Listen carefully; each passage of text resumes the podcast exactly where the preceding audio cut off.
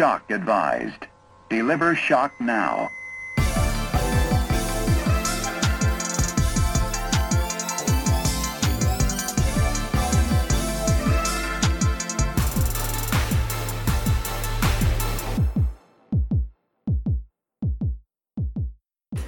Ciao a tutti e benvenuti su Meucast, il podcast di medicina d'emergenza urgenza. Io sono Giovanni e qui con me oggi c'è Simona. Ciao, ciao a tutti. Bene Simona, di cosa parliamo oggi? Oggi parliamo della gestione della sindrome d'astinenza da oppiacei Molto in bene. ambito emergenza. Allora, eh, gli oppiacei, come sappiamo, vengono usati da millenni sia a scopo ricreativo che eh, a scopo medico.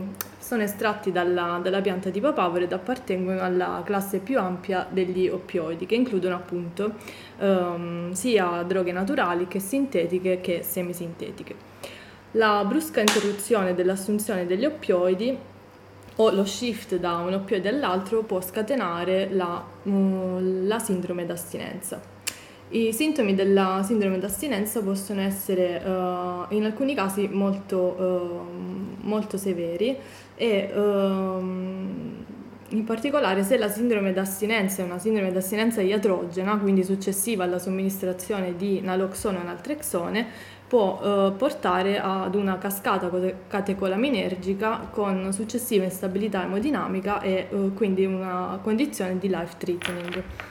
Dal punto di vista farmacologico, ehm, l'uso ripetuto e regolare di oppioidi induce il fenomeno della tolleranza, che esso stesso predispone alla- allo sviluppo di una sindrome astinenziale. Eh, l'uso cronico di oppiacei causa eh, degli adattamenti, eh, in particolar modo dei, dei neuroni del, del locus ceruleus, che ehm, fanno parte del- di questo centro che è il più importante centro nor- noradrenergico del, del sistema nervoso, aumentandone appunto la soglia di eccitabilità. Eh, il- l'enorme numero di oppiacei presenti eh, diciamo, rende difficile eh, poter descriverne la- le caratteristiche specifiche di ognuno, però eh, in generale si possono, si possono descrivere appunto caratteristiche eh, comuni a tutti. In particolare il volume di distribuzione varia da 1 a 10 litri eh, per chilogrammo e ciò eh, ne rende possib- impossibile la rimozione dal circolo tramite l'utilizzo della, eh, dell'emodialisi. Fortunatamente abbiamo però un eh, antidoto, no? un antagonista che funziona molto bene, che è il Che è naloxone. il naloxone, sì. Eh, infatti, Ehm, l'eliminazione della- degli oppioidi avviene per via renale e eh, la maggior parte di questi eh, viene inoltre metabolizzata in metaboliti attivi come ad esempio l'idrocodone, il cui metabolito attivo è il- l'idromorfone o la morfina che viene metabolizzata in morfina 6 glucuronide. Le, ehm, comunque la caratteristica farmacocinetica più importante eh, e utile a livello anche clinico riguarda la, la differenza nel- nell'emivita di, di ognuno di, di questi oppiacei. Eh, ad esempio si passa dalle 2-3 ore di emivita della, della morfina e della, della codeina alla, mm, all'emivita più lunga del metadone che può arrivare fino alle 27, alle 27 ore. Quindi le caratteristiche cliniche dell'astinenza e ehm, diciamo che erroneamente si dice che eh, la sindrome d'astinenza da oppiacei non è una, mm, una sindrome, una sindrome life threatening, però questo è una- un errore perché la, mm, la sindrome d'astinenza iatrogena, quindi eh, quella che si verifica a seguito della somministrazione di naloxone e naltrexone, può eh, scatenare una cascata catecolaminergica che ehm, può causare eh, un'instabilità emodinamica che il paziente può, tollera- può, eh, tollerare. eh, Anche male, effettivamente, perché se il paziente magari è un cardiopatico sì. o ha delle altre comorbidità, in una situazione di questo tipo sicuramente può precipitare, esatto. Ok. Ehm, nei- nelle persone quindi dipendenti da oppioidi i sintomi della- dell'astinenza si instaurano eh, immediatamente dopo aver ricevuto un antagonista o dopo poche ore la- lo stop dell'assunzione degli oppiacei. Ehm, I sintomi solitamente compaiono 6-12 ore dopo l'ultima dose di oppioide a breve durata d'azione fino a 24-48 ore dopo la- lo stop dell'assunzione del metadone. Il picco dei sintomi generalmente si raggiunge dopo 24-48 ore dall'onset, ma può durare per, per, per, per, un bel po' di giorni per gli agenti a breve durata d'azione e fino a due settimane per, quanto riguarda il metadone. I sintomi ehm, sono eh, la disforia e l'astenia eh, con rinorrea, lacrimazione, mialgie e artralgie, eh, nausea, vomito e crampi addominali. E anche l'irrequietezza sì, con questo craving, anche, no? questa sì. Ricerca spasmodica mm. anche della, del farmaco. Esatto. Per uh, valutare, uh, insomma, per facilitare la diagnosi della, della sindrome d'astinenza esistono delle scale di valutazione che prendono in considerazione appunto diversi parametri. Sì, tipo la causa, no? la Clinical Opiates Withdrawal Scale che la puoi utilizzare anche in realtà per monitorare l'andamento della terapia. Della esatto. risposta terapeutica. I segni da ricercare sono uh, la midriasi, uh, sbadigli continui, diaforesi, rinorrea e l'aumento della, della peristalsi insieme anche alla, al brivido e quindi alla piloerezione. E quindi anche la diarrea in questi sì, casi? anche la diarrea. Okay. Nei casi più severi abbiamo anche un aumento della frequenza cardiaca, della pressione arteriosa, della frequenza respiratoria e um, nei casi ovviamente in cui uh, ci sia anche diarrea profusa o vomito profuso, um, una ipotensione. Uh, è importante anche fare diagnosi differenziale con altre um, situazioni di, um, di, astinenza o anche di intossicazione. La diagnosi comunque avviene uh, andando ad interrogare il paziente che di solito ha un buon, uh, un buon insight del, del, del problema. Uh, la sintomatologia uh, è comune anche alla, ad esempio all'astinenza da etanolo e quella da, da sedativi ipnotici, ma uh, in questi casi sono tipiche sia l'ipertensione che la tachicardia. Invece nella sindrome da astinenza da oppioidi di solito la frequenza cardiaca e la pressione arteriosa sono uh, nei limiti.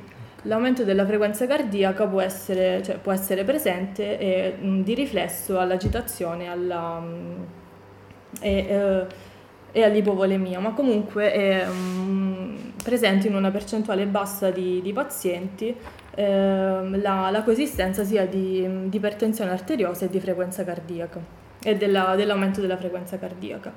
Ehm, se ehm, abbiamo infatti la coesistenza di ipertensione e frequenza cardiaca è molto più probabile che ci sia eh, una, un aumentato rilascio di, di catecolamine in circolo e quindi che ci troviamo davanti ad una, ad una sindrome d'astinenza iatrogena. E quindi se noi ci troviamo praticamente poi in pronto soccorso con un paziente che manifesta questi sintomi e che ha anche l'anamnesi una storia di consumo attivo di oppiacei, come possiamo comportarci per far fronte a questa sintomatologia che peraltro bisogna dire può essere anche pericolosa nei nostri confronti da un punto di vista fisico perché sono persone che magari possono dimostrarsi anche aggressive. Esattamente.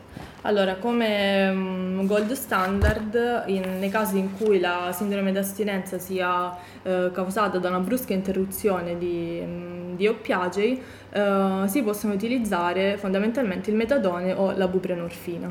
Il metadone può essere somministrato eh, per OS 20 mg o intramuscolo 10 mg e, um, tuttavia si preferisce la somministrazione intramuscolo perché il paziente spesso vomita, quindi mm. è um, consigliata la, questa via di somministrazione. E uh, la lunga durata d'azione del metadone può uh, proteggere dai, sindrom- dai, sintomi astinenziali per, uh, per, un giorno, per un giorno circa. La buprenorfina invece è un agonista parziale, viene somministrato per via sottolinguale in 4-8 mg eh, se i sintomi persistono eh, 30-60 minuti dopo la prima somministrazione può eh, essere somministrata una seconda dose fino ad un massimo di 24 mg. Um, in alternativa può essere somministrata endovena uh, in 0,3-0,9 mg in 20-30 minuti o anche questa intramuscolo. Uh, può essere usata quotidianamente o più volte alla settimana come terapia di mantenimento. Certo, che peraltro bisogna anche dire che il metadone, che è il farmaco che oggi si utilizza di più, comunque ha degli effetti collaterali come ad esempio il prolungamento del QT nei pazienti che ne fanno uso cronico. Infatti... Quindi è un aspetto da monitorare anche questo e da tenere in considerazione. La buprenorfina peraltro è un farmaco interessantissimo perché è un agonista parziale MU e antagonista K e quindi eh, e, peraltro ha un'affinità recettoriale molto più forte rispetto agli altri oppiacei e rispetto anche agli antagonisti come ad esempio il naloxone. E questo ha i suoi pro e anche i suoi contro perché è un farmaco che può avere tre tipi di effetti diversi in base a quando lo somministri e soprattutto a quale paziente lo somministri. Perché se tu somministri la buprenorfina a un paziente naive dagli oppiacei, ha un effetto simile oppiaceo, quindi con tutti gli effetti dell'overdose che conosciamo bene, seppur comunque con un effetto tetto, perché essendo un agonista parziale, nel momento che i recettori sono saturi, l'effetto non, ha, eh, non può progredire ulteriormente. Però se tu somministri questo farmaco a un paziente che fa utilizzo di oppiacei in attivo, quindi in circolo ha un oppiaceo forte che può essere ad esempio l'eroina, essendo che la buprenorfina ha una affinità molto più forte per i recettori, ti fa un effetto di antagonista perché scalza l'eroina, ci si piazza sui recettori e impedisce quindi all'eroina di fare l'effetto desiderato e quindi questo può, farti, può scatenarti una, una sindrome astinenziale. E in ultimo, come dicevamo, essendo appunto un agonista parziale, se lo dai a un paziente in astinenza, questo ti può essere eh, d'aiuto perché ha un effetto terapeutico. C'è anche da dire un'ultima cosa che eh, le somministrazioni sublinguali sono, ehm, prevedono formulazioni in cui c'è anche il naloxone che non deve trarre in inganno perché il naloxone somministrato per via sublinguale o anche per via orale ha una biodisponibilità bassissima ma è utile come prevenzione dall'utilizzo di questi farmaci per via endovenosa, quindi serve per impedire all'utilizzatore di convertirlo e, fare, e utilizzare il farmaco endovena. Peraltro poi comunque è un farmaco che secondo me è molto interessante, forse poco utilizzato nell'ambito dell'emergenza, anche perché comunque per, eh, transi- per fare la transizione ecco, dal metadone alla buprenorfina ci sono degli schemi ben precisi appunto per evitare che si inneschi questa sindrome d'astinenza iatrogena. Esatto. Quindi eh, nei casi in cui gli agonisti oppioidi non possono essere usati, ad esempio nella sindrome d'astinenza eh, scatenata dagli antagonisti di cui dicevi prima, esistono degli altri farmaci che possono essere utilizzati. Se eh, la pressione arteriosa è normale o aumentata, eh, si utilizzano gli agonisti alfa-2 adrenergici, eh, tra cui la clonidina o la lofexidina. Uh, è importante ovviamente monitorare nella, quando li si somministra sia la frequenza cardiaca che la pressione arteriosa. Clonidina viene somministrata uh, per OS in 0,1-0,3 mg all'ora fino alla, alla, risoluzione dei sintomi e comunque è consigliato non andare oltre un, un, milligrammo, un milligrammo circa uh, al giorno. La lofexidina invece viene somministrata in, um, sempre per OS, ehm, 0,2-0,4 mg eh, ripetibile in 4 ore fino a un massimo di 0,8 mg al giorno. Uh, le benzodiazepine sono inoltre un ottimo supporto alla, alla clonidina in quanto più maneggevoli e, e sicure che uh, sono in grado di ridurre gli effetti della, della cascata catecholaminergica durante la, eh, durante la sindrome d'astinenza severa. Vengono utilizzati preferibilmente il diazepam 10-20 mg endovena ogni 13 minuti e, um, fino ad ottenere una, un'adeguata sedazione ed una e stabilità emodinamica oppure l'orazepam 1-2 mg endovena ogni 10 minuti e uh, meno, quello meno preferito il midazolam 2 mg endovena ogni 5-10 minuti. E le benzodiazepine sono anche utili nella, nel dare sollievo dai, dai, dai crampi addominali. Eh, per trattare altri, gli altri sintomi, come ad esempio il, il, vomito e la diarrea, vengono utilizzati antiemetici come la prometazina 25 mg eh, intramuscolo endovena o la loperamide 4 mg per os o l'octreotide. E, ehm, come dicevi prima, bisogna sempre stare attenti con, se possibile, monitorando eh, con un monitoraggio ECG continuo per il rischio di allungamento della, del QT. Eh, Bene, mi pare che abbiamo detto praticamente tutto e quindi un po' per riassumere cosa potremmo dire? Quindi che clinicamente la sindrome d'astinenza da oppiacei si manifesta con sbadigli, irrequietezza, crampi addominali, nausea e vomito, sudorazioni e anche ovviamente la ricerca eh, del, del farmaco da parte del paziente. Che per quel che riguarda la gestione potremmo utilizzare il metadone che si somministra per bocca o anche intramuscolo oppure potremmo utilizzare la buprenorfina con tutti gli effetti che abbiamo elencato Ehm, oppure ancora potremmo utilizzare, anzi non sono esclusivi, si può utilizzare una terapia sintomatica per tutti quei sintomi di accompagnamento come la nausea e il vomito e la diarrea, dove appunto si utilizzano antiemetici e antidiarroici per via sintomatica, e anche trattare questa irrequietezza con le benzodiazepine.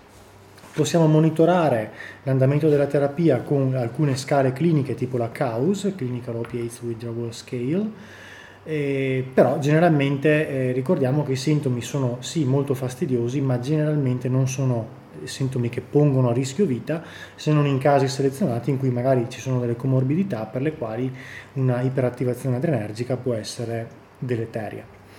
Mi pare di aver riassunto un po' tutto. Sì. Bene, allora io vi ringrazio per averci ascoltato e arrivederci alla prossima puntata. Ciao a tutti. Ciao ciao.